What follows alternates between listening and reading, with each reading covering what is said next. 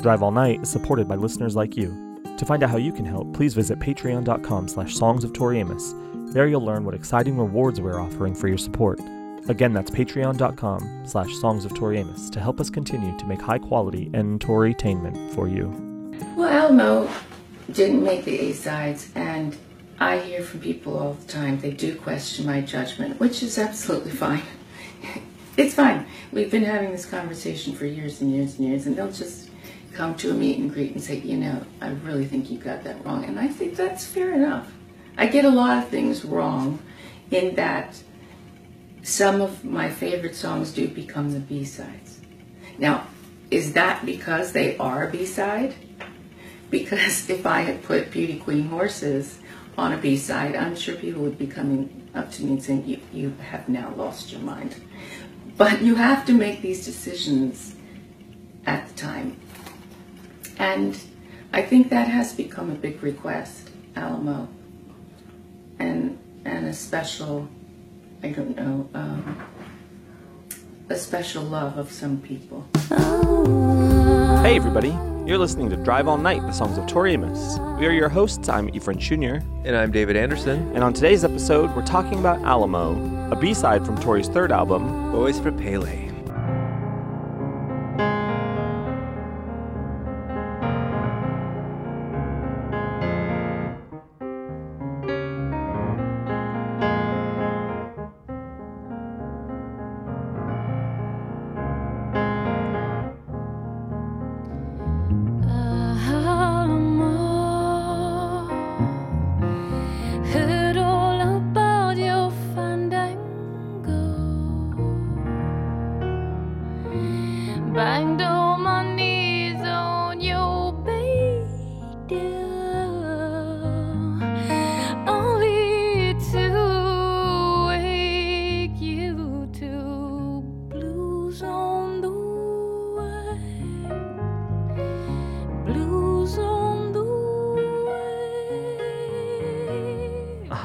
Alamo. Hi David. Hi, Eve. How are you? I'm pretty good. How are that you? was surprising. yeah. Well, Alamo surprises you. Shocks the hell out of you. Pops out of nowhere sometimes. How are you, David? I'm good. I'm excited to talk about this song. Are you? I am. I can tell. I'm I mean, ready for a story because I feel like someone else is going to do some of the heavy lifting today. So I'm Oh. ready to just Who would, that, absorb. who would that be that's going to do some Um, of the heavy lifting? we Would you like to introduce our in-house guest? We have special guest and friend of the show, Saker. Saker Hines, ladies and gentlemen. Say hi, Saker. Hi. She didn't pull her Ethel Merman joke. Or her, what was it? Well, I already did it once, so I didn't think it would be funny to do it again. It could be your thing. We love a recurring bit. You do? I didn't Yeah. know that. Clearly we do. Oh, we're not doing a very good job, I okay, guess. try it again. Say hi, Saker. Hi, Saker. Ah! Anyway, Saker has flown to Los Angeles and then been driven to where we take our podcasting retreats so that she could be here for us as we record Alamo. Because is this your signature song? I'd say probably Butterfly is, but Alamo is like uh, neck and neck. Those are my two songs. Those are your two songs. What What about Alamo makes it your signature, your second signature? It's just one that's always really moved me. I when I first heard it, I was just in a really hard place and it came in a really kind of turning point and it just really hit me in a hard way and it's just always been a song that has just really moved me and meant a lot to me. I'm excited to get into it because the song to me is not anything I've ever really connected with. So I'm excited to have someone here that's connected to the song to sort of school me on what the song's about. Agreed. Same. Same? You've never mhm. connected to the song, David? Not necessarily. I think it's pretty, but I haven't spent a whole lot of time thinking about it. Mm-hmm. Um, I've seen it live a handful of times, more than I would expect. For Um, how so- few times she's played it. Uh-huh, right. I've seen it live too. I remember it, seeing it live, thinking like, oh, a rarity, Mm-hmm. but still not really feeling like a, a true connection with it. Mm-hmm. But the show's not about our connection with it. The show is just about the song in general. And so I'm glad that we have someone who has a super connection with the song so that maybe we can explore and see see things differently. Yes? Tends to happen on the show. Tends so. to- it really does. Last our last episode, Sister Named Desire, is a, a clear example of that. First, I'd like to say thank you to Rachel Schult for her research on this episode. She she did that for us. Thank you, Rachel. Shall we just get into it? Should we take a little break and then come back and just get into yeah. it? Let's just why do delay? it. Why, hide who we are? Why? I think we should just like that's our format, and we should just do it. Uh huh. All right, you want to throw us to break, David? Or, Um, hey, we got Saker here. Let's have Saker throw us to break. Let's take a break. Good work. we'll be back in a minute.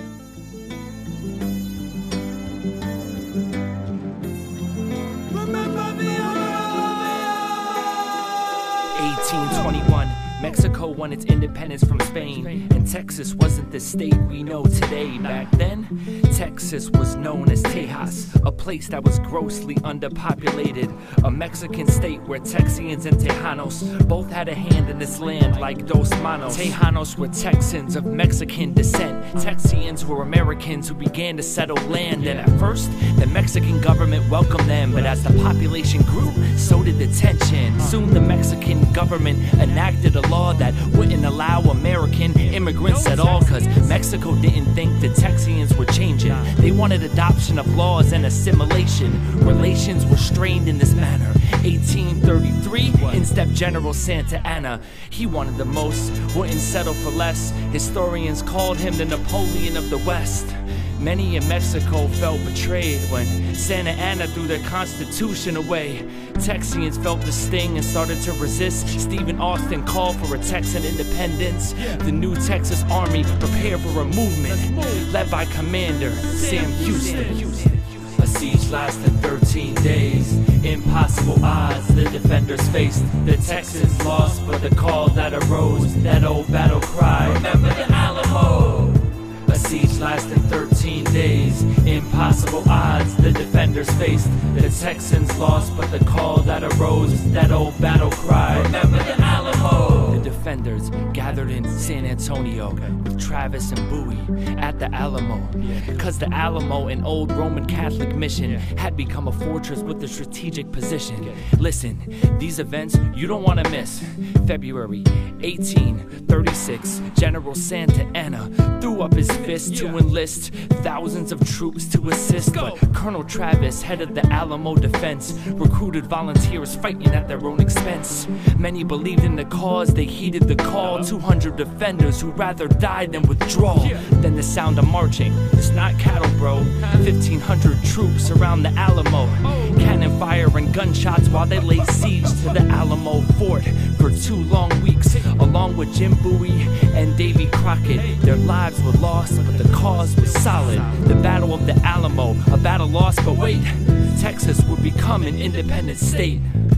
A siege lasted 13 days. Impossible odds the defenders faced. The Texans lost, but the call that arose, that old battle cry. Remember the Alamo. A siege lasted 13 days. Impossible odds the defenders faced. The Texans lost, but the call that arose, that old battle cry. Remember the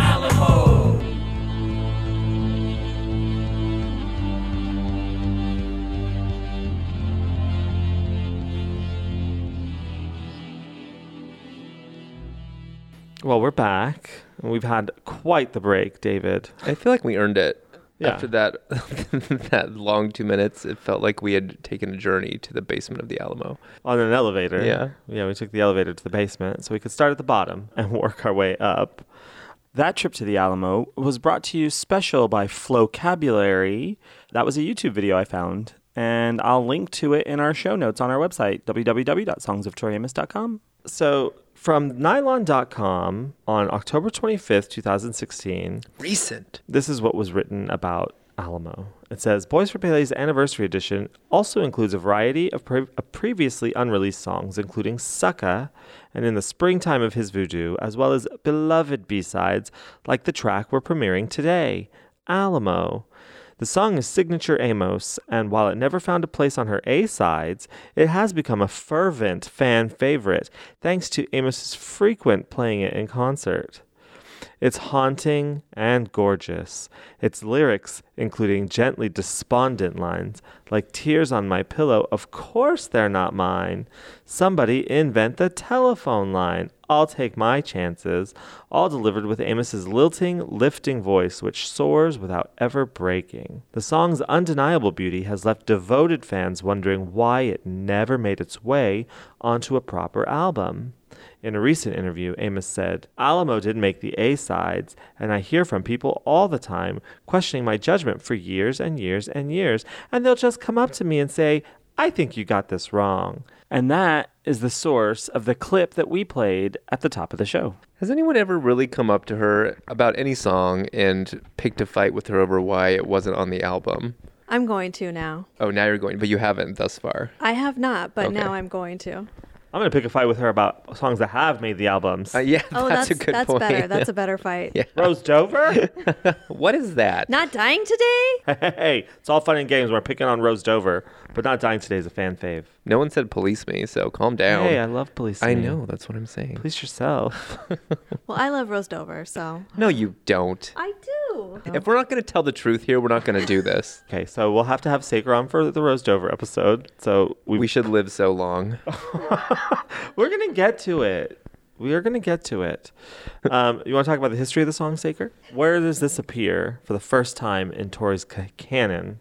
So this was a B-side from Boys for Pele. It came out on the Tallulah single that was released in 1996. That's true. Is that the first time you heard it? That is the first time I heard it. I uh, went and bought the single, and it had also Sister Named Desire and the Tallulah remix. The 12 minute. Yes, the 12 minute BT Synesthesia. It's not even. It's, is it synesthesia? But it's not because it's not. Isn't spelled- it? It's synesthesia. It's not synesthesia. No, Oh. you spelled it wrong. Yes, synesthesia. I don't know. And I put it on, and I heard that piano intro, and I was dead. On the floor, dead. What about it? Um, I just I don't even know how to explain it. Just that it's shocking. Like it just comes right out with that dun dun dun dun dun. It's like it doesn't ease you into it at all. It just is brisk and shocking, and it just startles you into the song almost. It just grabs you and takes you. And that and that grabbed you and took you and you loved it right away. I did. Yes. When you look at Alamo, is it like a super emotional song for you? Because you just described it as brisk and it grabs you. Is it a devastating song to you? Is it like a Um, I do think it's a sad song. I I don't think it's devastatingly sad. I think it's a mournful kind of song. It's one of those songs though that I find that the some of the songs that I like the most, and I felt this way about Butterfly as well. I don't always understand what the lyrics mean, and that's not super important to me always. I think that it kind of elicits like a mood, and I don't have to analyze all the lyrics to be able to get like the mood and the feeling of the song always.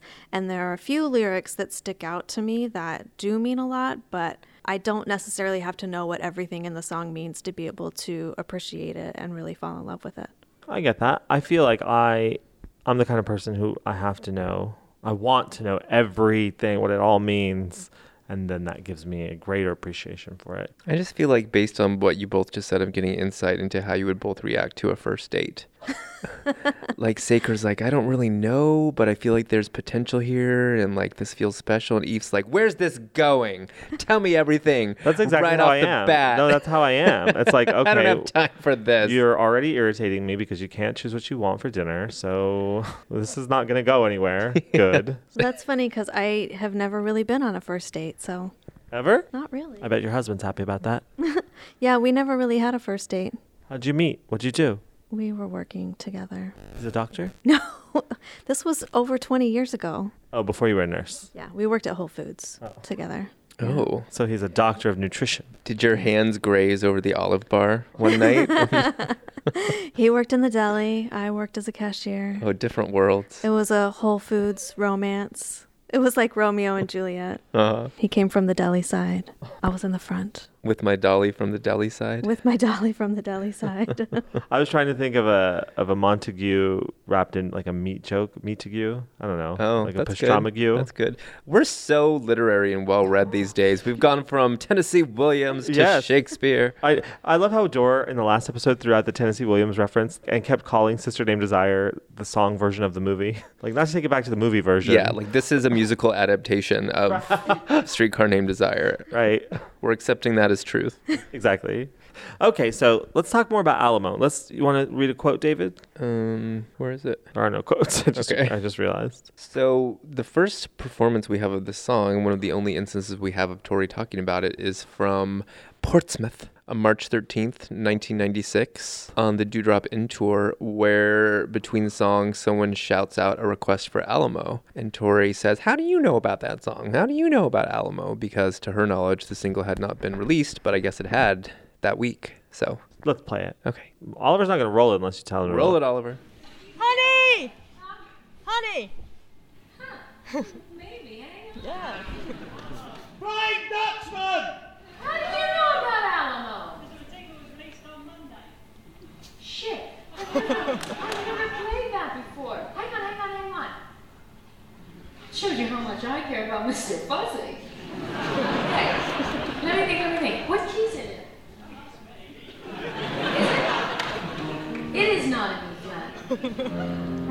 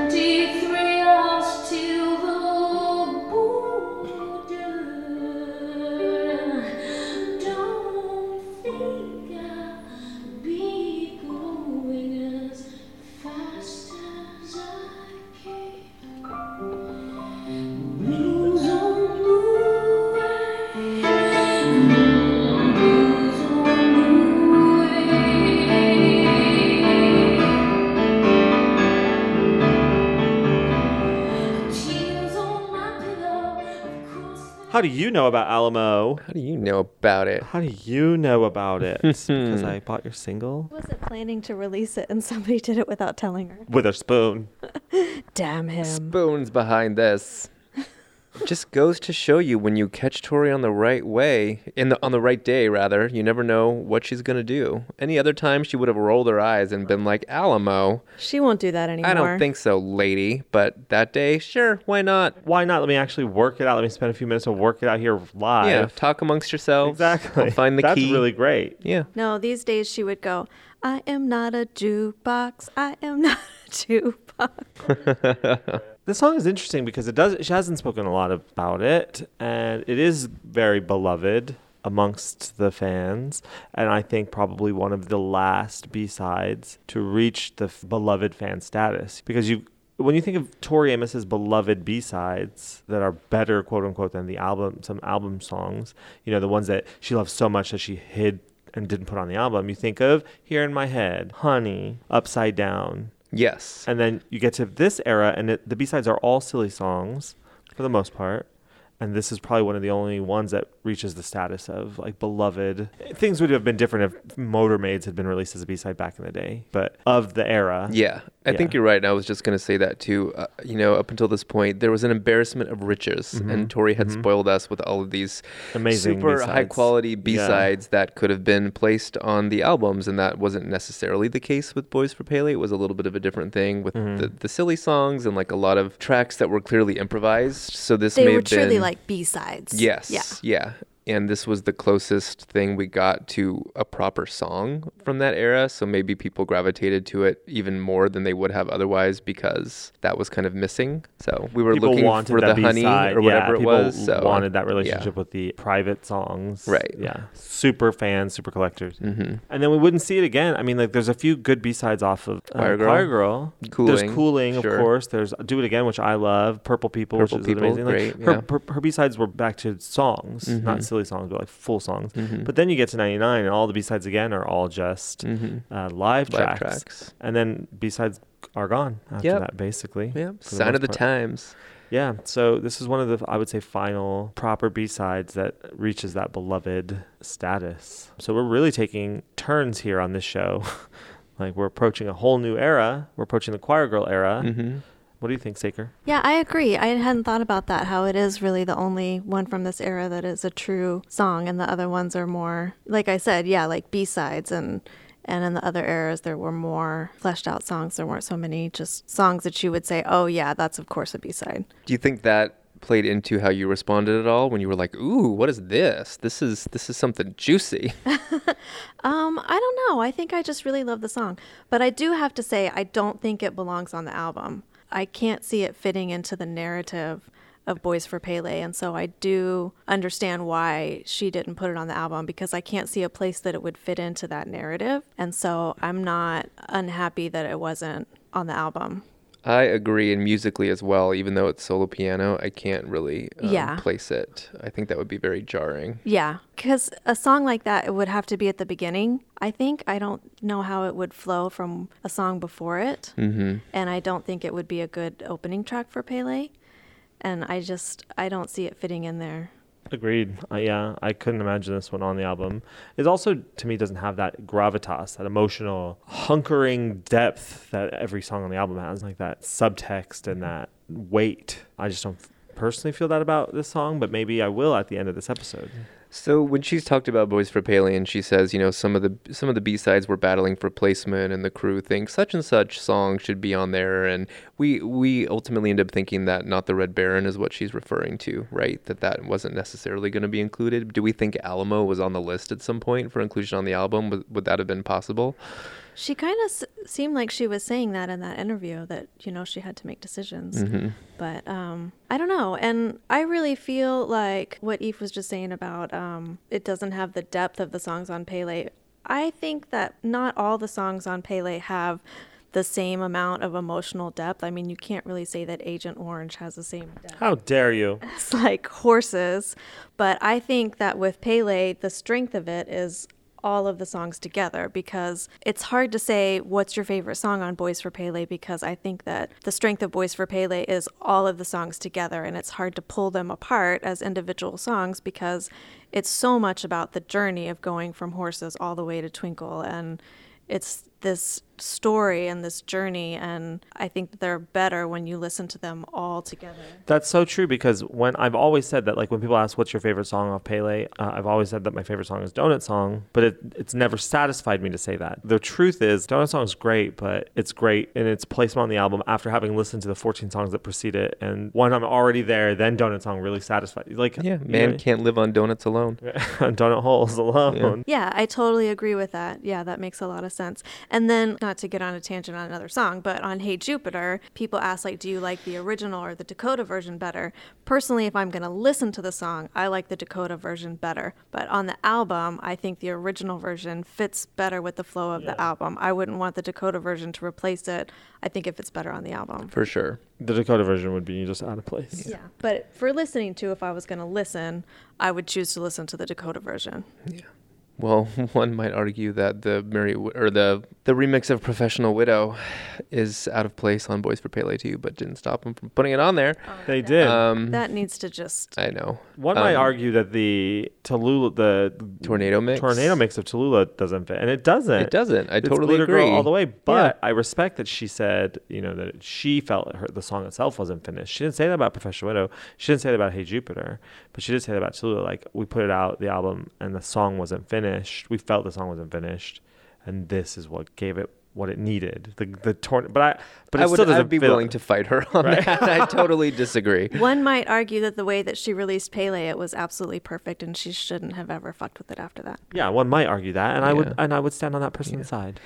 Do you, Thank we can get into this a little bit more when we get to the lyrical analysis, I guess, but do you think that there's any overlap between Alamo and other songs in terms of the subject matter or the situation she's addressing that would have led her to say, okay, I don't need to include Alamo because there's another song that sort of takes that spot and satisfies what needs to be talked about there? I don't know. It's hard to say because I've never really delved in too deep about exactly what the song means. I think it just kind of encompasses more of a feeling of maybe kind of Hey Jupiter is that same kind of loss, but I don't know. I think maybe it would fit in kind of that area of the album. It's kind of a sadness and and a loss, but it's before things have been rebuilt again. It's still like that sadness kind of area. Yeah, I would agree. There's definitely a sense of loss happening, I think, and maybe taking a gamble on something. So, Maybe right before Hey Jupiter. Mm-hmm.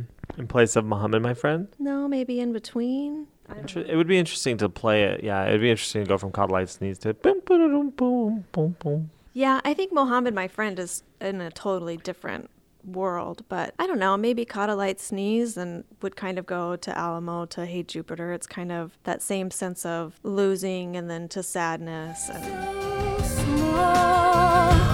Couldn't stand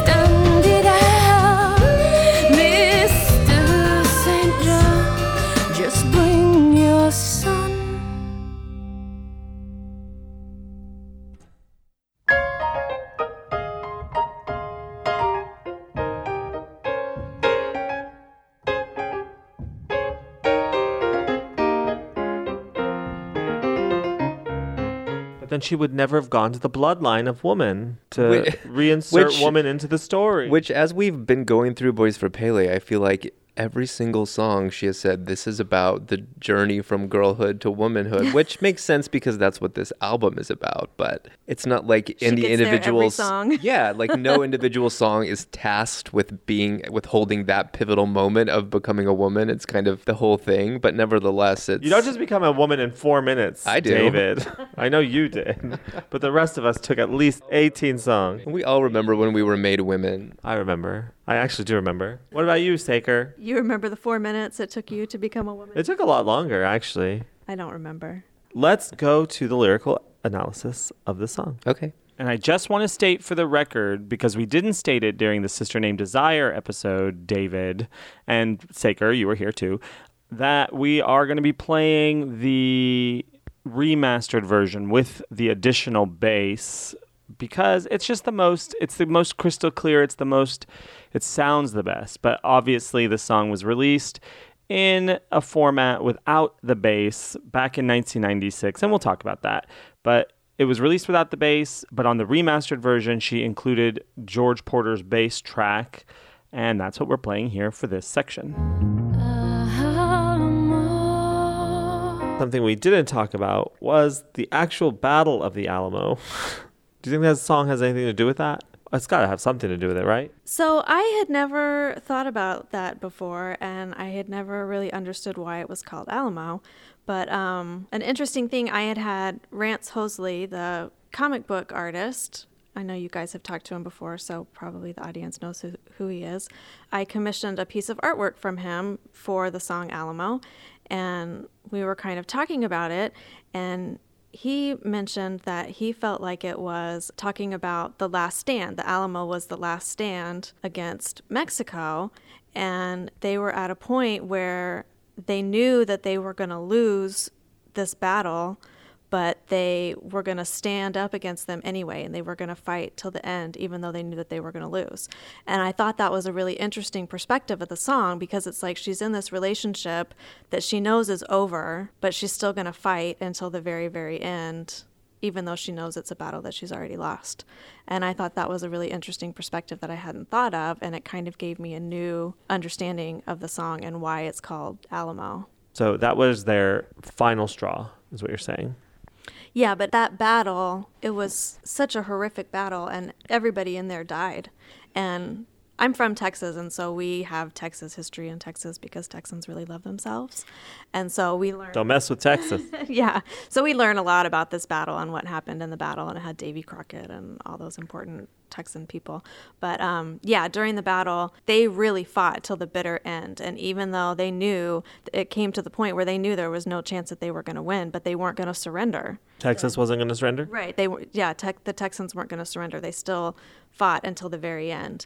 And so I like that analogy of the relationship where she knew she she was in a losing battle in the relationship, but she was still going to fight till the bitter end. She wasn't going to surrender to it. She's still going to fight, which may be a good thing or a bad thing. Maybe if you know that it's over, you should cut your losses. That's what I do.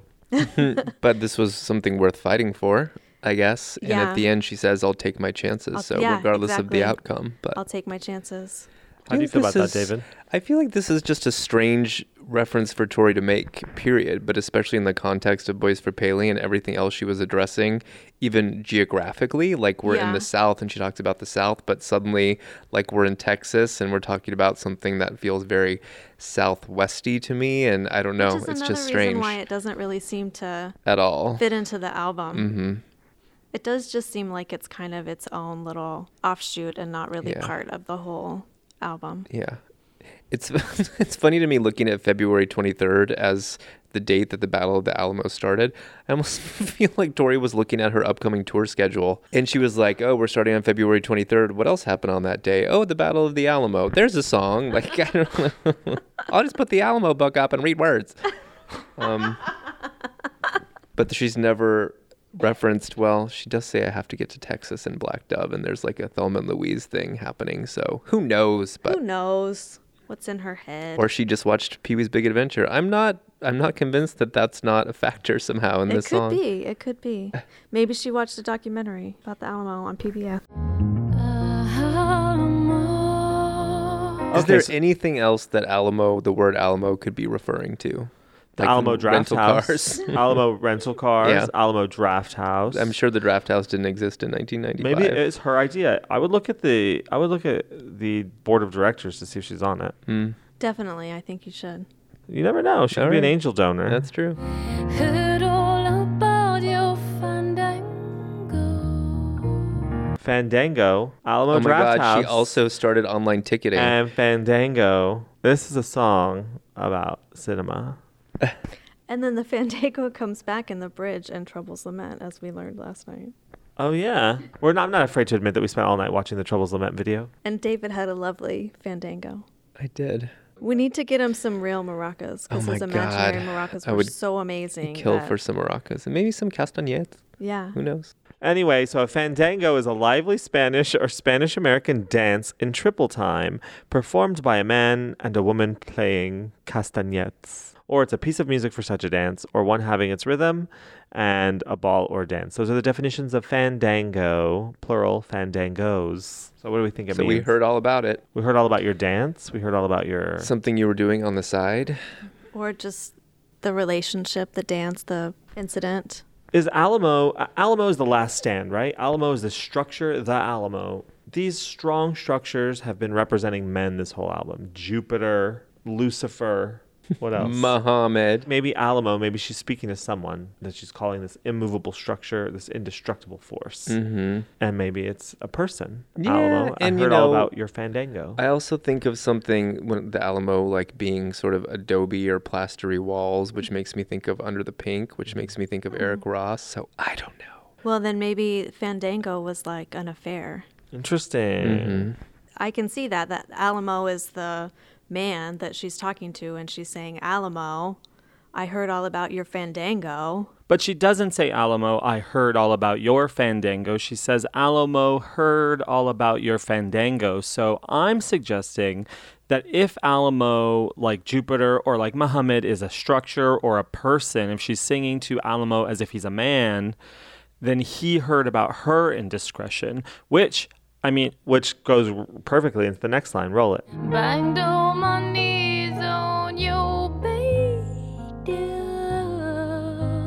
So just follow me. If Alamo is a person who has heard about her indiscretion, I want to take you to this quote. Um, this is from VH1 Storyteller. She says, I was really in a bind because I was doing some bad things and I was in a love triangle with these. I don't know even if they were real now. I'm confused about the whole thing. So she's talking about the bad things that she was doing, the love triangle that she was in. And then another quote um, about Hey Jupiter. She says, Hey Jupiter was especially hard. I'd made 13 calls from all over the world. I was getting ready to catch a plane, and I rang his number, Eric Rosse's number again, but no one was picking up. And in that moment, after all the blah, blah, blah, drawing my lines, making my threats, I was lying there alone, feeling incredibly weak. So, begging for forgiveness, maybe banging on your on your back door. No matter how strong you feel, sometimes you find yourself crawling on your knees because that phone is not ringing. And you know that it's slipping through your fingers.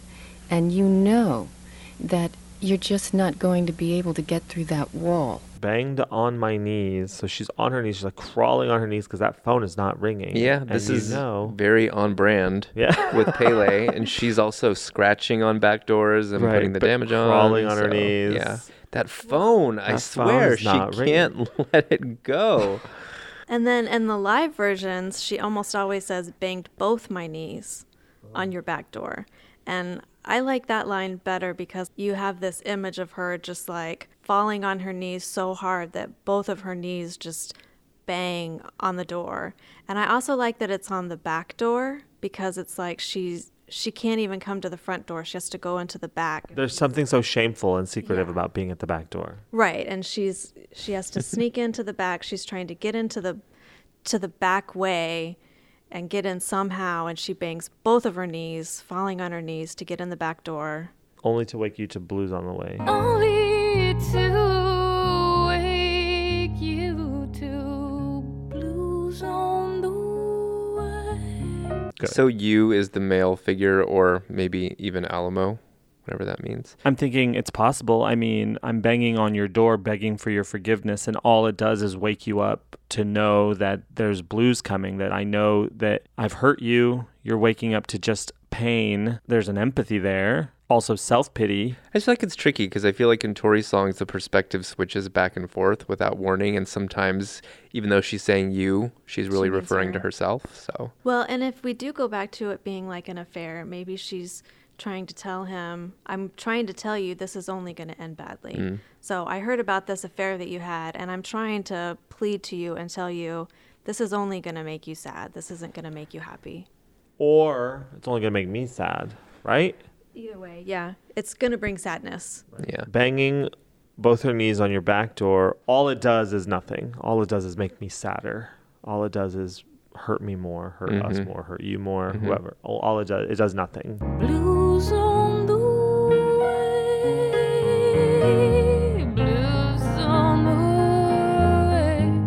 this is also to me kind of like Caught a Lite Sneeze's sad sister. Yeah. maybe like you know what you're doing, Tori, or you know this isn't going to end well, and you're just kind of like, well, I'm gonna.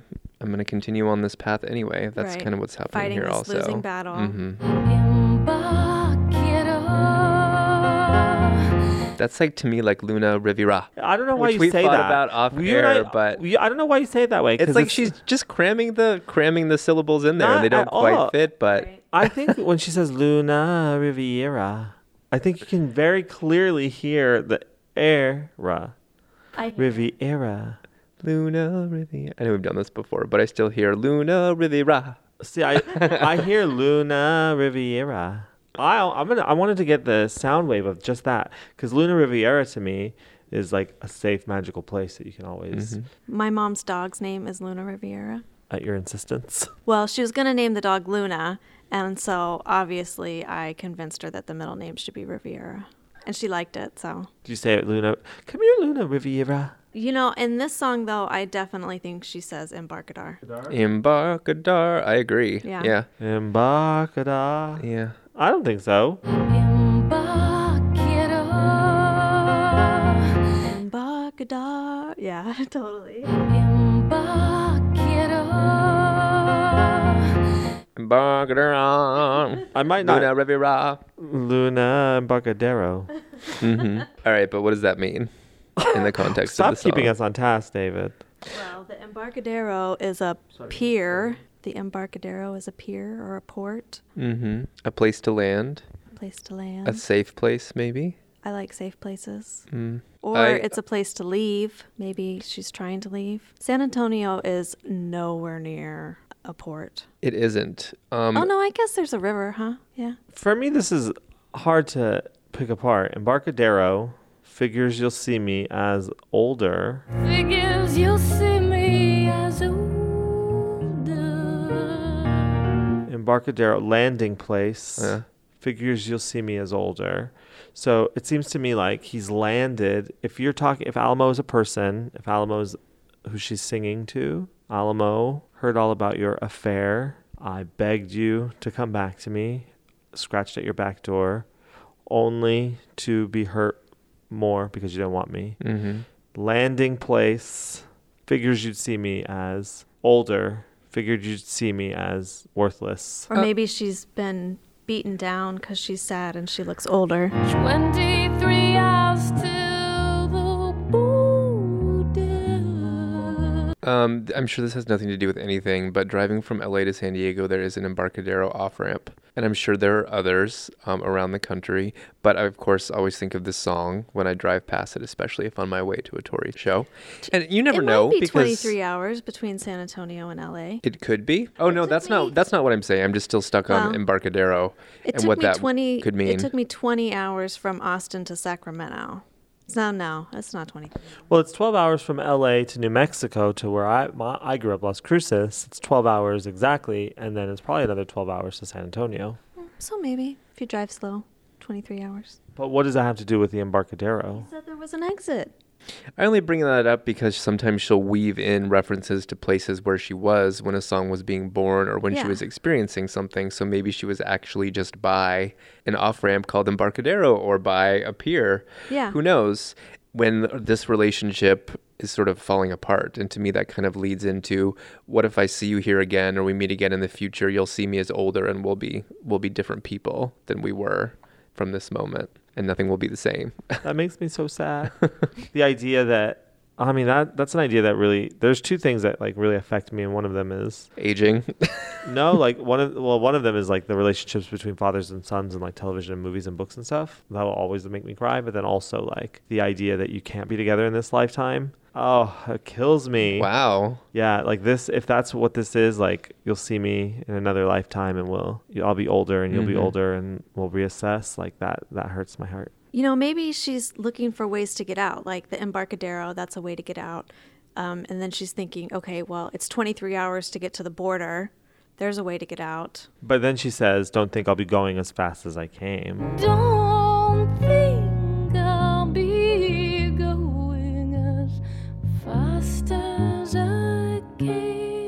She's thinking, here's a way, here's a way. And then she's like, no, I can't go. I'm not going to be able to go. leaving isn't as easy for me as coming to you. Right. Yeah, but she's she's in this place where she's just like, I'm losing this. Maybe I could leave on a boat. Maybe I could drive to the border and then she's like, what am I saying? I'm not going to I'm not going to do this. That feels right to me, but don't think I'll be going as fast as I came. Also, sort of takes me back to not necessarily aging, but jumping into something um, enthusiastically or optimistically and then being sort of destroyed by it and being physically unable to leave Yeah. that quickly. like this has drained me and I just Yeah. can't. Fast as I can. And then the repetition of Fast as I Came shows the eagerness uh, that she came into this relationship, maybe the innocence. And it also highlights the disappointment and the the unwillingness to go or the unwillingness to let go. Maybe she jumped into this relationship really quickly and then now she's been just ruined by it. Mhm. Her tears on my pillow. Of course, they're mine. That line just really kills me because it's like you're crying on your pillow and then you're denying that. I mean, obviously, there's tears on your pillow, those are your tears, but you're denying your sadness so much that you're denying the tears on your own pillow. I never looked at it like Those that. aren't mine. Those aren't my tears. I'm not crying. I never looked at it like that at all, ever. What was your read? My read was tears on my pillow. That they're his tears on my pillow. Mm. Like they're his tears. I hurt him. I'm the monster. He. I don't. I'm not the one crying. I'm the one destroying everything. He's trapped here, and hi it, those are his tears on my pillow. That's an interesting take. Yeah, no, I definitely saw it as a denial and not wanting to be vulnerable and admit that someone else has saw that the way much. Saker saw it? Yes, not wanting to admit that someone else had that much power over Yeah. you or that you cared that much. I guess like no, those aren't mine. Yeah. Does everybody in the Tori community read it that way? Well, the two of us do. Hashtag my tears, his tears. Yeah. Tears on my pillow, of course they're mine. I don't know, something about of course, even if it was tears on my pillow, no, they're not mine, but it seems like, you know, Yeah, she's of course like, they're not yeah, mine. No. No. And I, I just, I feel like that's really powerful. Denying your own tears. I like that illustration better than just coming out and saying, I'm not upset about it. It's just such a good illustration. And then also, like we were talking about before with her lyrics, because she writes them like that, then we can have that meaning, and then you have a completely different understanding of it, which makes it mean something different to you. And, and I think that's one of the draws of her lyrics is that they can mean something totally different to different people. hmm She may have been over it in the rookery, but I don't think she's over it here for sure. I hear what you guys are saying. But No, I hear what you guys are saying. It's valid. I just never read it that way, and now I feel foolish. I believed her at her word. since when have you ever believed Tori at her word? I was word? just going to say, haven't you learned better by now? of course they're not mine. okay, girl. Must be his then. Alter that. So this has two possible meanings in my mind. One, alter that altar. It has something to do with marriage, and now it's not going to happen. Or alter that altar, adjust the pedestal that he's on. Do we all look at it that way, or am I wrong there too? Am I getting an F on Alamo? I never really understood what that line was, so adjust the altar, adjust the pedestal that he's on, so that he's he's no longer god or a deity. Alter that altar. I agree, and we also spend so like much that. time talking about feminine and masculine balance and power, and you know, inserting the feminine back into the story and the patriarchy. So I kind of feel like that line encapsulates all of that. Making a play. obviously she's writing a play about the Alamo. right? Making a play. That's what. Yes, exactly. Tori's a one-woman show about the Battle of the Alamo. I can Starring- see her walking out with like a starring Tori Amos. yeah, walking out with a curly mustache drawn on and a big sombrero. She's got to get the the raccoon hat like Davy Crockett. I am not sure what's what was the improv from the Father Lucifer episode. I am not your sombrero. I am not a sombrero. Yeah. I am not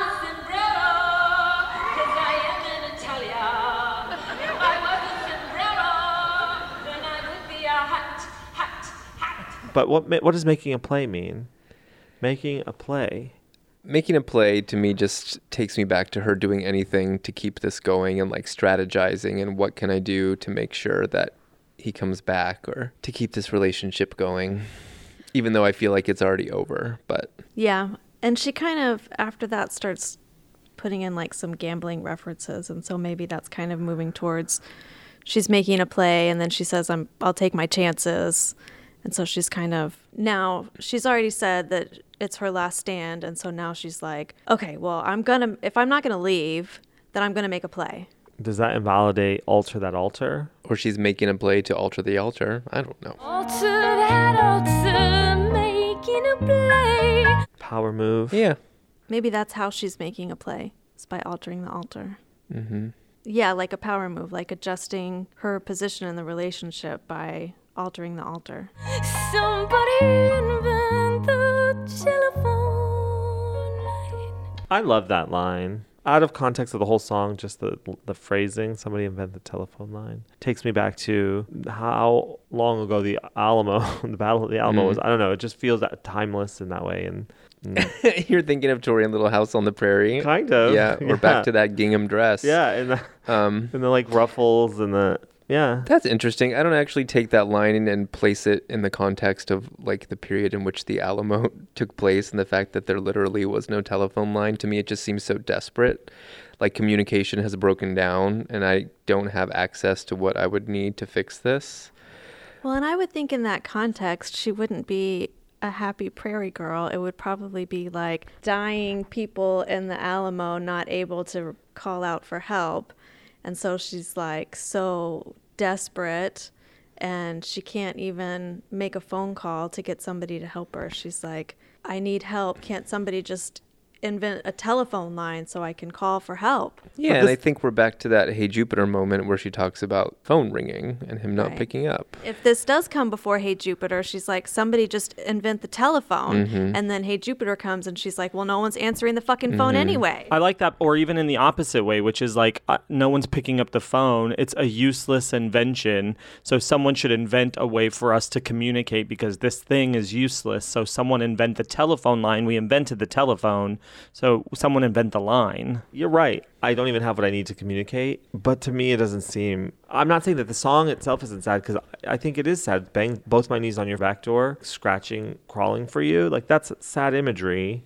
And it's coming from a place where she's desperate for somebody, but this doesn't seem to me sad for some reason. I think she sounds very yearning and very sad. I think the whole song has a very sad feel about it. I think it feels very sad. Tears on my pillow, of course they're not mine. Alter that altar, making a play. Somebody invent the telephone line. I'll take my chances. I take my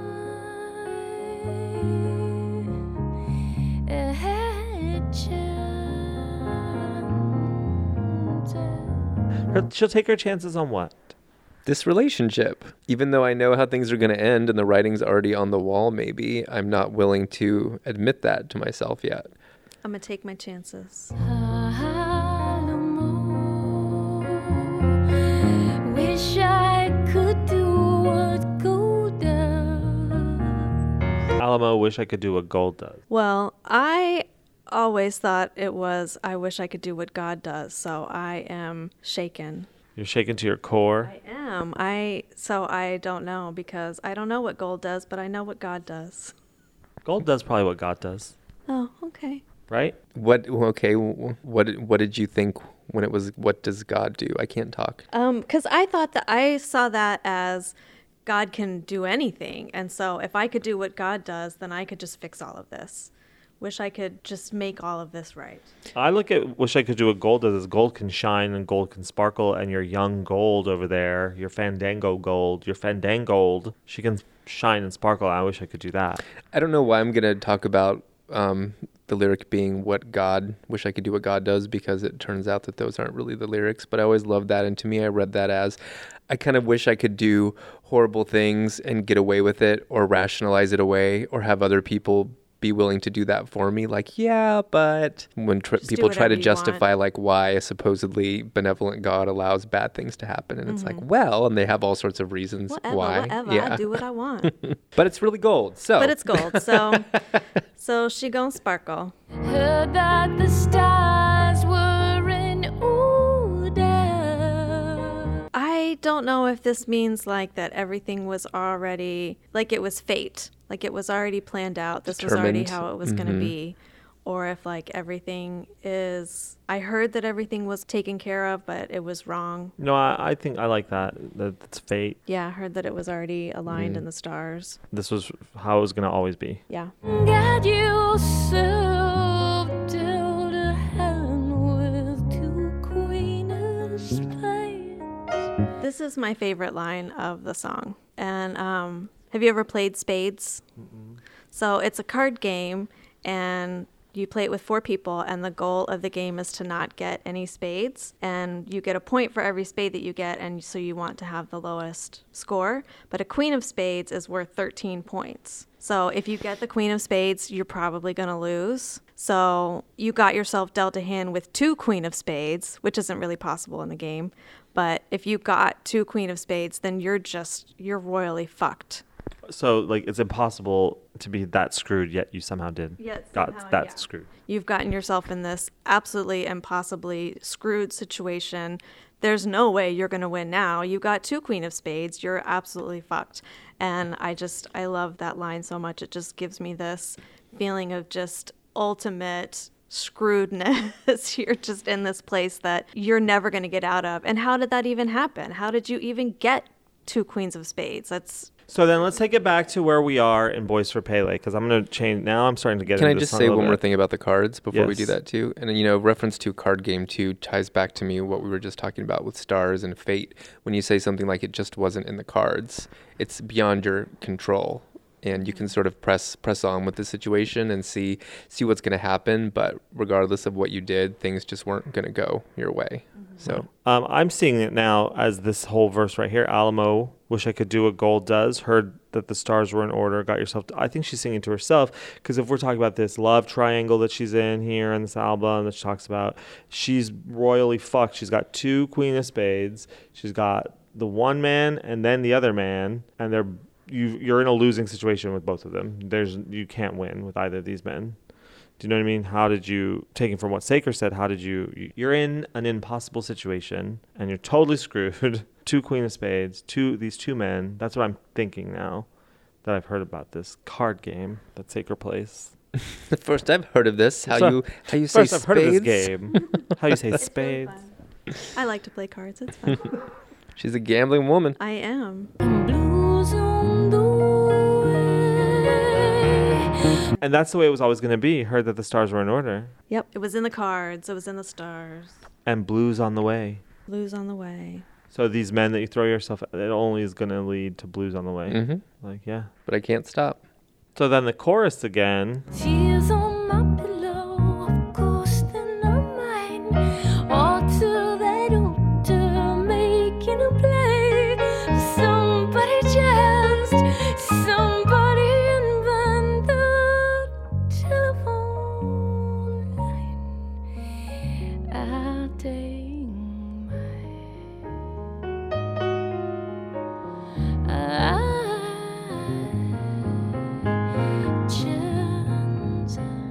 She ends with saying, I'll take my chances. So I get it now. Like she's still going to keep playing the game. Mm-hmm. Yeah. I think at the end of it, she's still decided that she's still going to try. Ori. Aw. But she's self-aware about it. Like she's definitely not a victim here. Like she has all the information, and she still decides that yeah. she's gonna. She makes a choice. hmm Eve's eyes have gone out of focus. He's far away. He's thinking about everything Just life. Not everything, just life in the Alamo. and sadness. Remember the Alamo. And now sometimes it doesn't work out for some people. Uh, That's sad. Um, what's your favorite lyrical moment, Saker? Got yourself dealt a hand with two Queen of Spades. And what, and that's because of how sad, how impossibly fucked you are. Yeah. I just, I really like the, the emotion that that conveys to me. What about you, David? What's your favorite lyrical moment? I guess figures you'll see me as older. There's so much sadness and I guess mourning in that, and you know the idea of meeting people that you've parted ways with later in life, and how you'll see each other, or how what perspective you'll have on what your relationship was in the past. I don't know. That bums me out in you know the best melancholy way that only Tori can. I guess. Eve. Probably now, at the end of studying the song with Blues on the Way. Like it's not there yet, and you know it's coming, but there's nothing you can do to stop it. You see it coming. Because, like, you see anything coming, you see a train coming, you can get out of the way. right? But you see blues coming and just powerless Well, this woman has certainly been engaging in some risky behavior at this point. in games of emotional Russian roulette. So she might be willing to play a little chicken with that oncoming train. Yeah. I feel like it's maybe we should we need to push through Boys for Pele and get to a different place We- because this has happened with the last several songs where Eve and I sit down, all gung ho, ready to go, and by the end we're like, oh, Well, why are we here? Even Like, when we don't see it coming. I want to die. Mm. We need to redo Mr. Zebra, huh? Even that song makes me want to die. True. It ended up sad, huh? Where's the happy song? Let's do London Girls. Let's do Mr. Badman. Let's just do that one next, out of Mhm. context. He's Do, the uh, bad man. Programmable soda. Okay, I can do that. I can do that one. I'm ready. Um, well, this song is good. No, I appreciate it more, and I approve. This is an incredible instrumental cover of Alamo by Yanta. You can support him by heading over to patreon.com slash Yanta and throw him your support. He's done all of Tori's songs, basically, so get at him.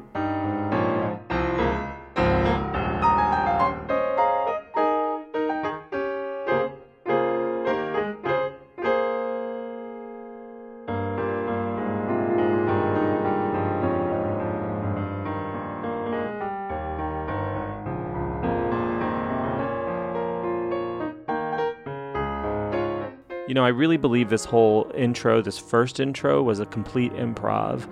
And it would have been so easy to start right at the change right here. But I think just starting in that deep despair without the context of the whimsy of the relationship leading up to it, of just the whim, the carefree moment before, to just drop into that pit of despair. I think the improv intro before this really sets you up to, it raises the stakes and it sets you up to fall further. Banged on my knees on your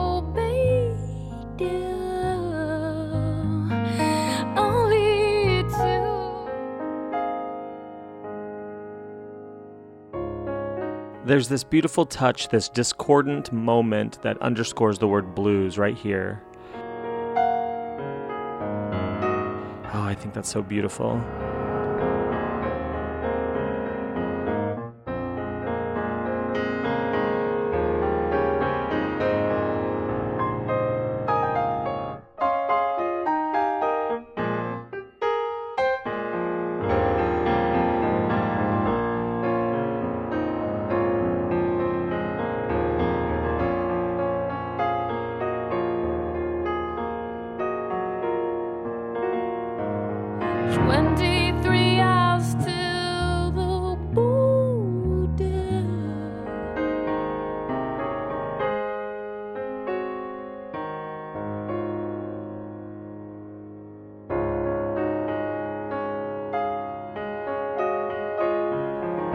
And this moment, oh my God.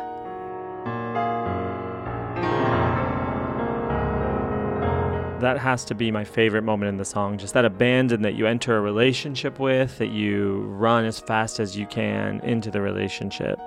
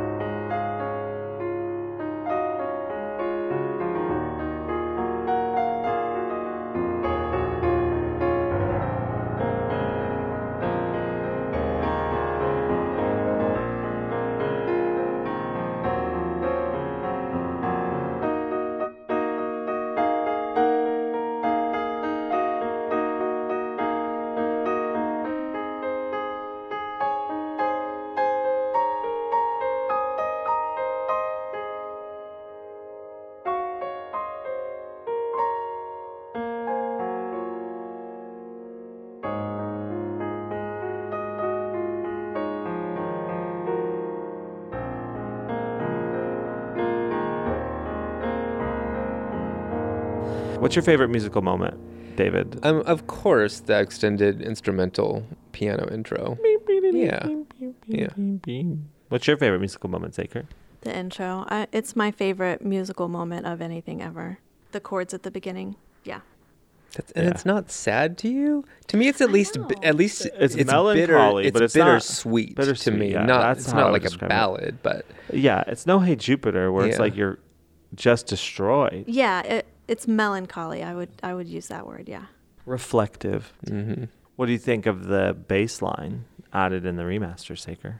Hated it. Why? I just my favorite Tori songs tend to be ones that are mostly just her and the piano, or maybe with just a little bit of something else added in. And so I just fell in love with it, of it just being such a pure Tori and the piano song. And I just felt like it was unnecessary and kind of interfered with the pureness of her and the piano. It's so intimate, and I didn't like having that third person there and that intimate. Get out of here, George. Yeah, exactly. What if it had been released always with a bass line? I guess then I wouldn't know any different. Yeah. But I think sometimes I am old and resistant to change also. no. so David knows nothing about that. so um, yeah, like you said, if it had always been there, I wouldn't notice, but I don't like new things. but would you have grown close to the song if there was a bass line in it from the beginning? Well, I don't know what things would have been if I Would you I take cannot- your chances though? I I would take my chances, yes. I think it's a nice to have, and I love anything that gives Did us. Did you say you think it's a nice to have? It's a nice to have. It's a The nice to bass, have. nice to An have. NTH. It doesn't. It doesn't impact the original version or the re- version we've had for forever. And I always love having a window into Tori's process and what her decisions are. Like for whatever reason at the time, she decided to take the bass off the song, And I think even that was though a she good had decision. it. And now we have it back. And we've spent a lot of time talking about how many players she had on this album, the most of any album, but how subtle and sparse it is. And I think again, that's what we're talking about here. Is it's just texture and it's super subtle, but it's kind of nice. So he's not like wanking wanking all over it. Um, so Well, great.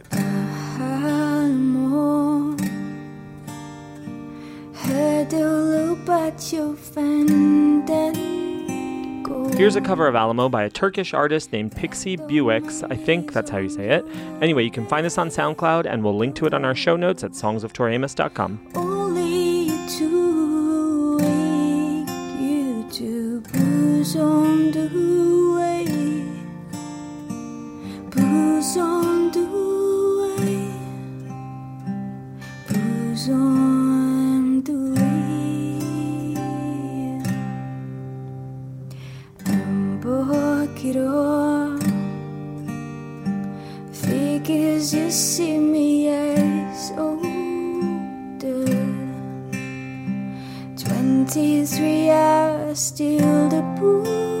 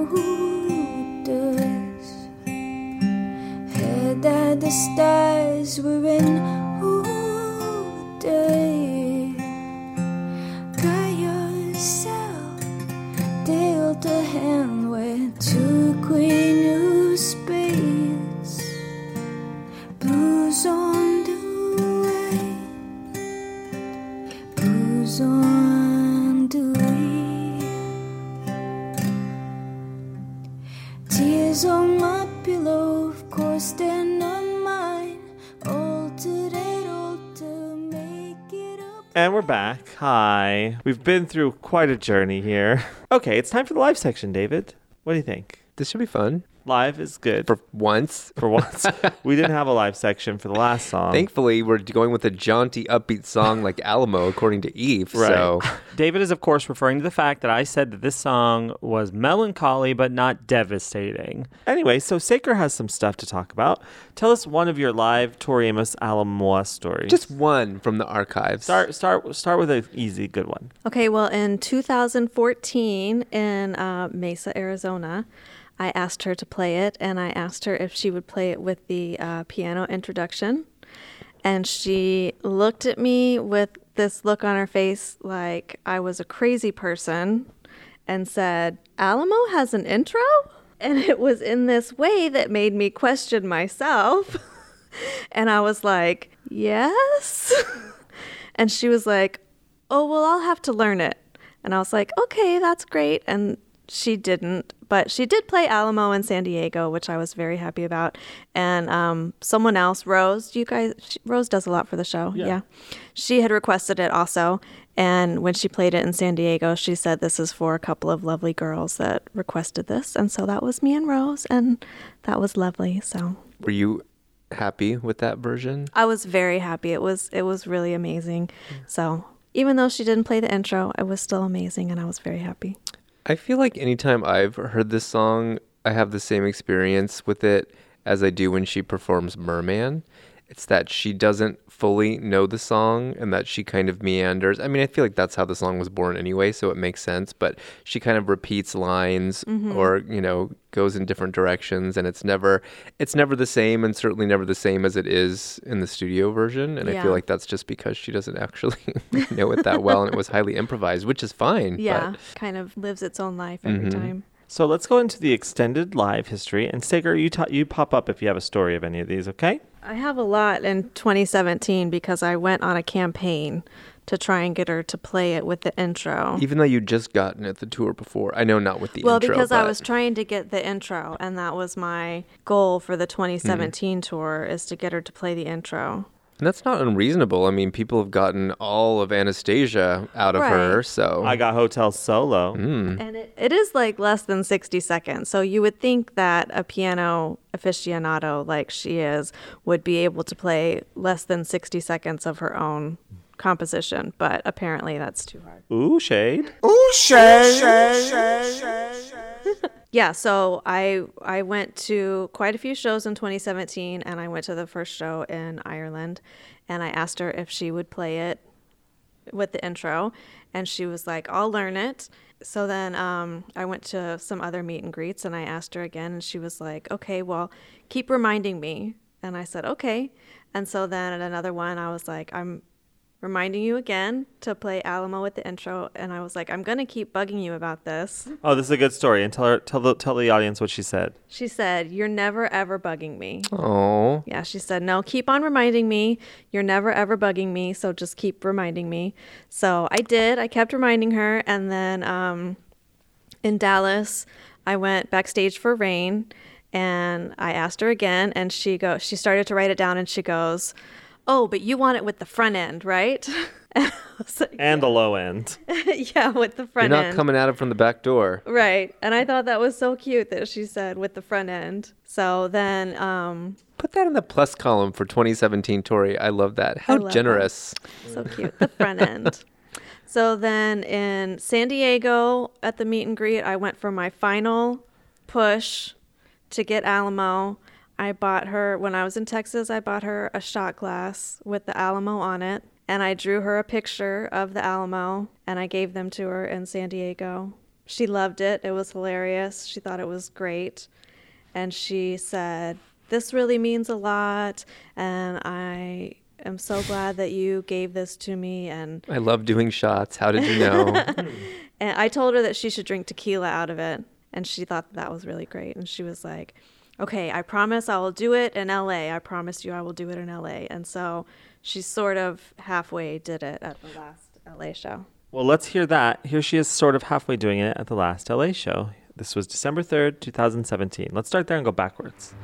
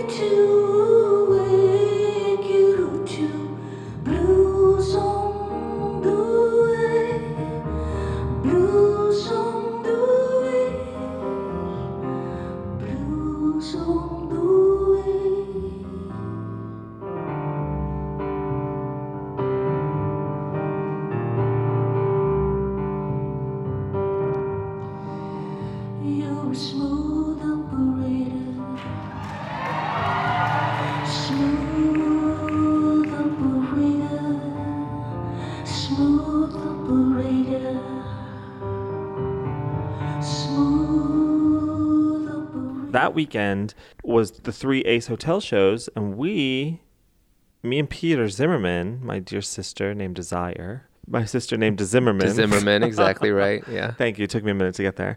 My sister named Zimmerman and I spent the whole weekend at the Ace, and everybody, you know, I was, you know, the end of tour can be very emotional, and I was going, I was having a very emotional day that last day, and I wanted to kind of be alone, and I was laying up in the room, and I heard sound check from that day, and among other things, she did a lot of things during sound check that she ended up doing that night, but then she also did Alamo. Was it with the intro? I don't know. Didn't I send you? A, I sent you the You did, and I couldn't hear anything on it. Oh, it's it's there. I, uh, I still probably have it on my phone. I can't remember if she did it with or without the intro, but she did do it during soundcheck for like 15 minutes. I thought that was great. And when you told me that, I definitely did not start crying. Oh yeah, I forgot. Oh yeah, that was good. Was it paired with Smooth Operator during sound No. check? Weird. Yeah, that is weird. Had someone asked her for that? For Smooth Operator? Because we know at the end there she was just trying to like get everything off her list and satisfy as many people as possible. So she was like, all right, how can I knock out two at once? Well, she'd already done Smooth Operator Yeah, she'd already done Smooth Operator. Mm. in Chicago. Mm-hmm. I think maybe she just felt like she couldn't do it, and so she wanted to. Do something that people seem to enjoy before.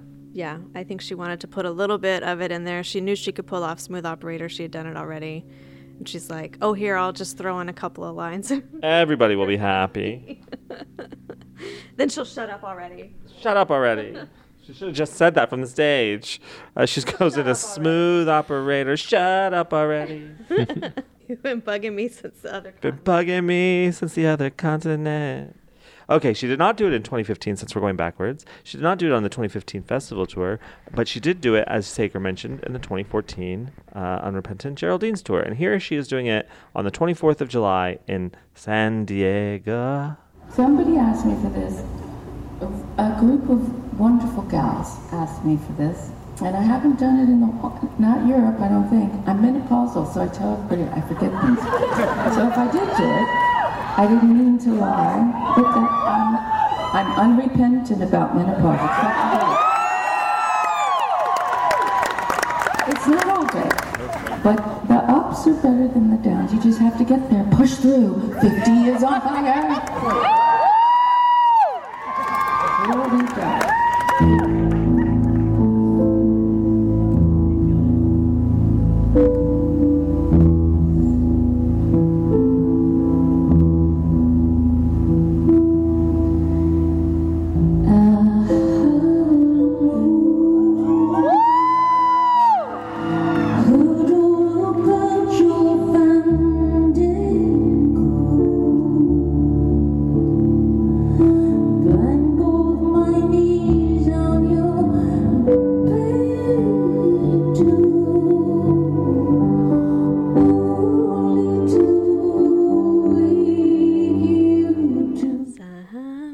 Embarcado. So, what do we think about the 2014 version? It was amazing. It was beautiful. She did not do it in 2012 on the Gold Dust Orchestral Tour, missed opportunity, but she did do it on the 2011 Night of Hunters Tour, but solo. Mm. Again, a missed opportunity. Because imagine it was strings. It could have been fun. Sure. Here it is on the 29th of October in Brussels.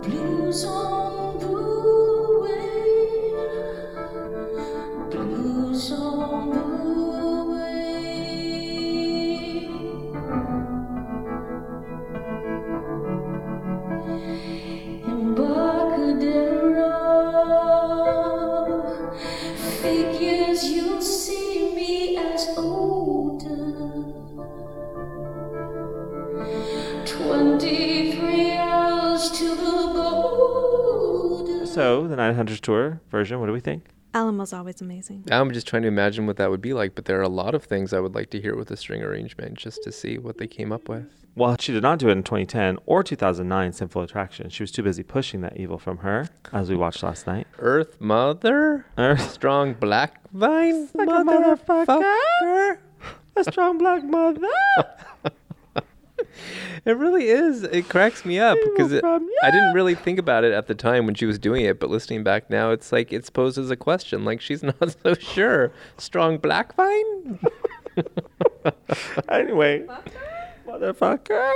Push that evil out? So here she is in 2007, performing it on the American Doll Posse Tour, December 13th, Santa Barbara. 23 hours to the border. Don't think I'll be going as fast as. Fast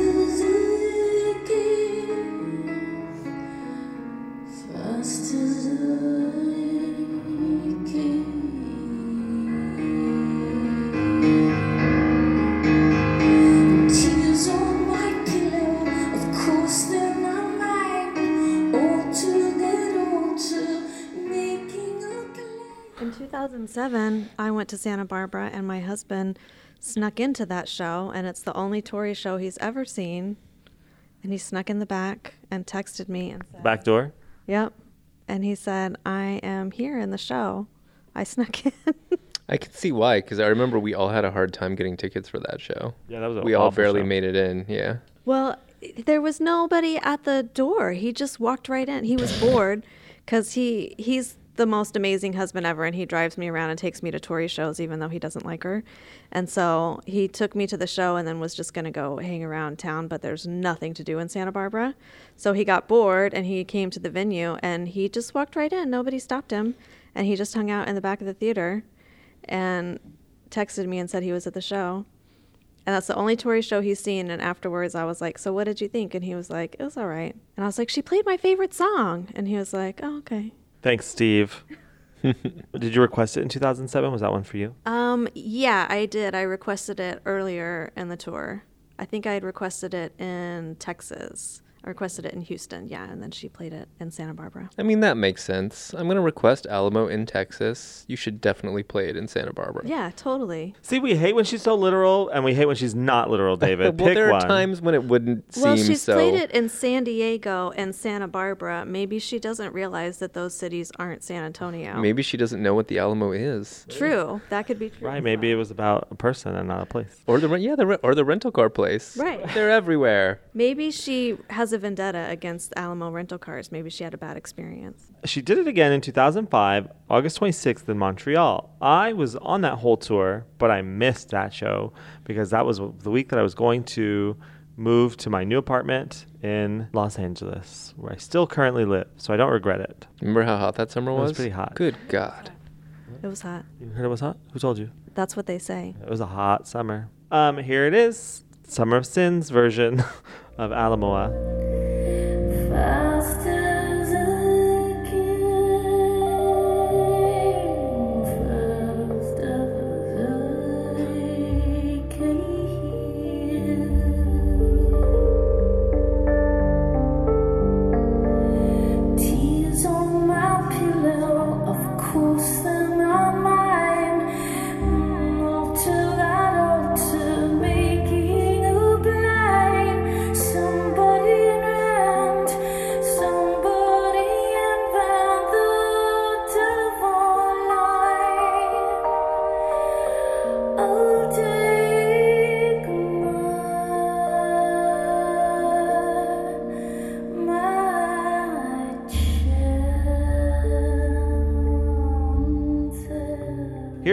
2003 on Lottapianos, August 20th in Columbus, Ohio.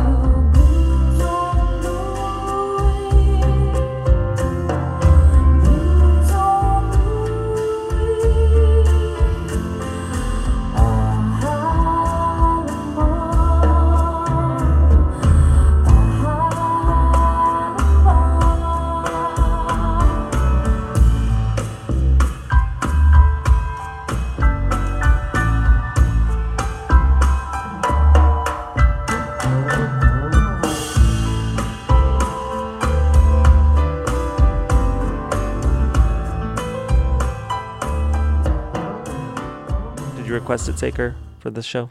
I did not. The first time I heard it was in 2007. Oh, that was the first time you ever gotten it? Yeah. Oh, okay. So now we're predating Saker. She did it twice on Strange Little Tour in 2001. On the 2nd of November in Austin, Texas. I was there, so here she is doing it there.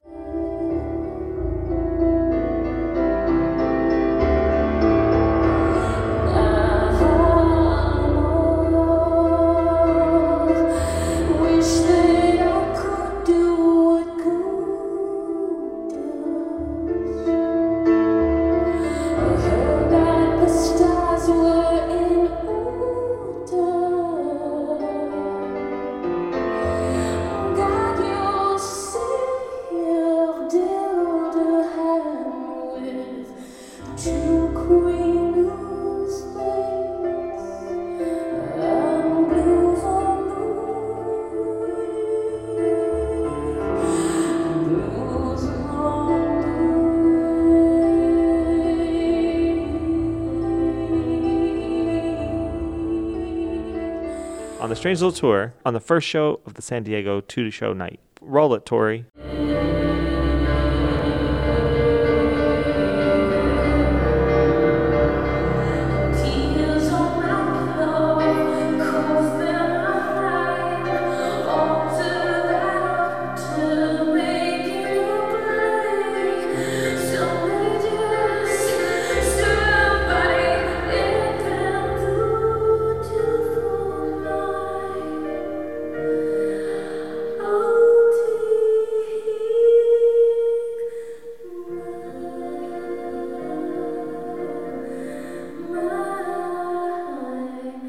Seen it five times? That's crazy. Yeah, this is crazy for Yeah. how rare it is that Yeah. you've seen it that many times. She didn't do it in 99, but she did do it twice in 98. Which one would you like to hear? Vegas. Vegas. Here it is on September 24th, one year prior to her Vegas pay per view taping, exactly to the day, which I always thought was Oh, really weird. That is weird. September 24th, 98, she was also in Vegas, and here she is doing Alamola. So I promised I would do this. I've been promising. People have um, told me that if I didn't play this in Vegas, it was like, you know, were going to pee on my head. They've been very patient. I don't know. How many shows has this girl been? Like 15 shows or something. Anyway.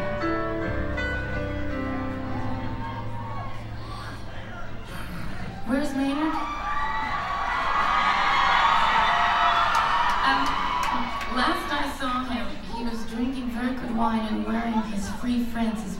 Bean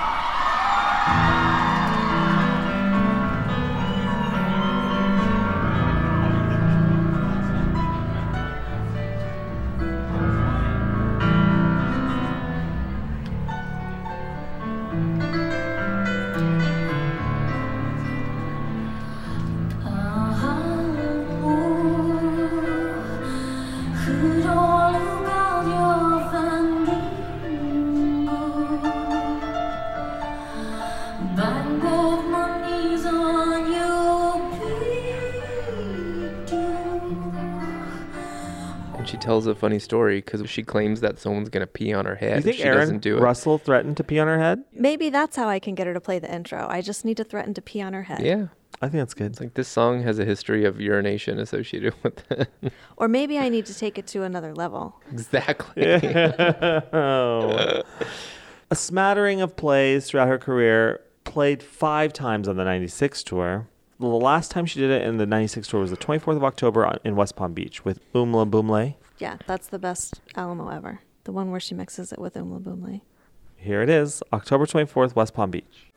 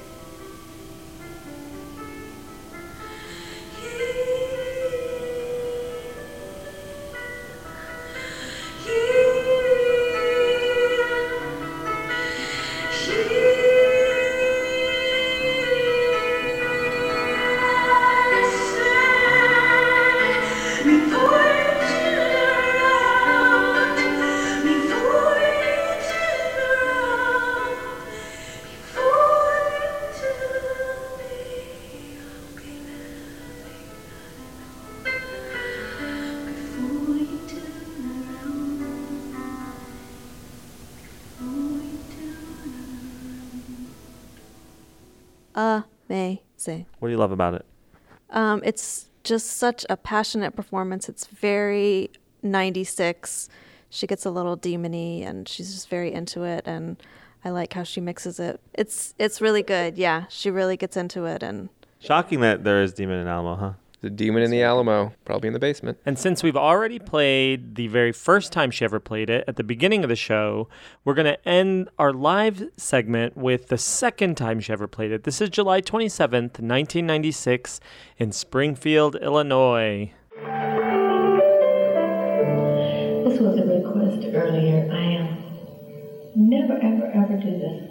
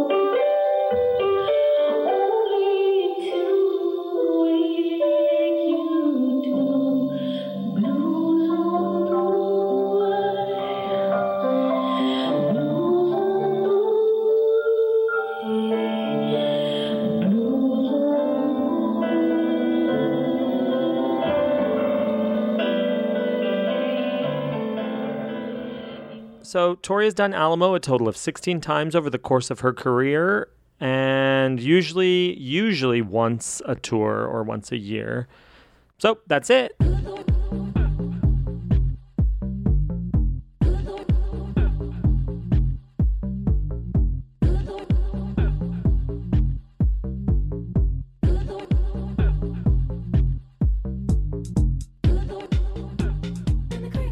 Feel I feel like I know Alamo a little bit better. Do you feel like that, Saker? You already knew it pretty well.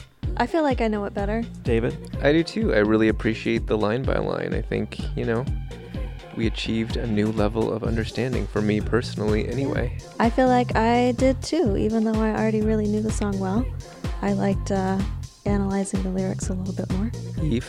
Yeah, I yeah, I, I, feel think like Eve is trying to hide the tears on his pillow. He's Well, acting sort of Of course, they're not mine. dismissive, but I feel like he's internalized something. No, I feel like I've never had any thoughts about the song, and now I do have thoughts on the song. So in 20 years, when we revisit this episode and we redo it, Mhm. I might have 20 years of having had thoughts on the song to make up for the 20 years I spent not having thoughts on the song. Well, we will definitely see you as older at that point. How could you? It's just the way it is. No, I'll still have good skin. I'll still. I'll, yeah, I'll, if you keep hitting yourself in the face with your microphone or doing whatever Which I that doing weird on thing break. is you're People doing. didn't hear that, but I was doing that on break. There's, you know, like when you slap your cheeks and you need a little color. Like little rouge pinch. Yeah, you just go like. Mm-hmm. Mm-hmm. I had to get ready for the recording. Saker was here. He was hitting me in the face with the microphone too. That was accident. Our show Was it? rituals are very strange, on par with Tori's doinkity doink. Should we? I was just about to say, should we show them what we do before the mhm. show? God, they were so Doinkity doinkity humiliated when doink. she made them do that. I didn't look at them as humiliated. Maybe they were, Kate. they were exchanging nervous glances, like, "Oh God, is she really gonna make us do this?" This thing on that we hate national to do anyway. It's like when your parents get out embarrassing pictures of you as a kid or something and show it to people. Mom, It's doinkity definitely doink. a different experience to be here in person recording with you guys instead of just on the phone. What's How the- so? How so? Yeah. Uh, there's a lot more gummy worms involved. Yeah. Yeah. We couldn't do it without gummy worms. Yeah, I think this show should be sponsored. I agree. Duh, Gummies. Yeah, Alamo. Horrible. that was perfect. Yeah. Thank you. Um, we should buy another bag of gummy worms and build an Alamo. oh, a gummy Alamo. Alamo. A gummo. A gummamo. I could do that. What else is different about recording live with us than you'd expect? Uh, it's nice to like be in the same room and actually have a conversation. Over the phone's kind of weird. I agree. I don't like the phone really. Yeah. I, however, disagree. Someone invented the telephone. I like to be That able to me look screaming. Eve straight in the face and see the vacant, disinterested look in his eyes. It's just my resting face. You're twirling your hair like a prairie girl. making a play. Well, this is interesting for everyone listening, I'm sure, but we have to call it quits. If you like what we do, please head over to patreon.com slash songs of Tori Amos, where you can become a supporter today. If you really like what we do, follow us across our social at Songs of Tori Amos on Facebook, Twitter, and Instagram. Sign up for our newsletter at songsoftoriamos.com. Write us a review on iTunes. Follow us on SoundCloud. Find us on Spotify. Just love us. That's all we're asking you to do. Just love us. Goodbye, David. Bye. Say bye, Saker. Bye, Saker. Never gets old. Bit. Recurring bit.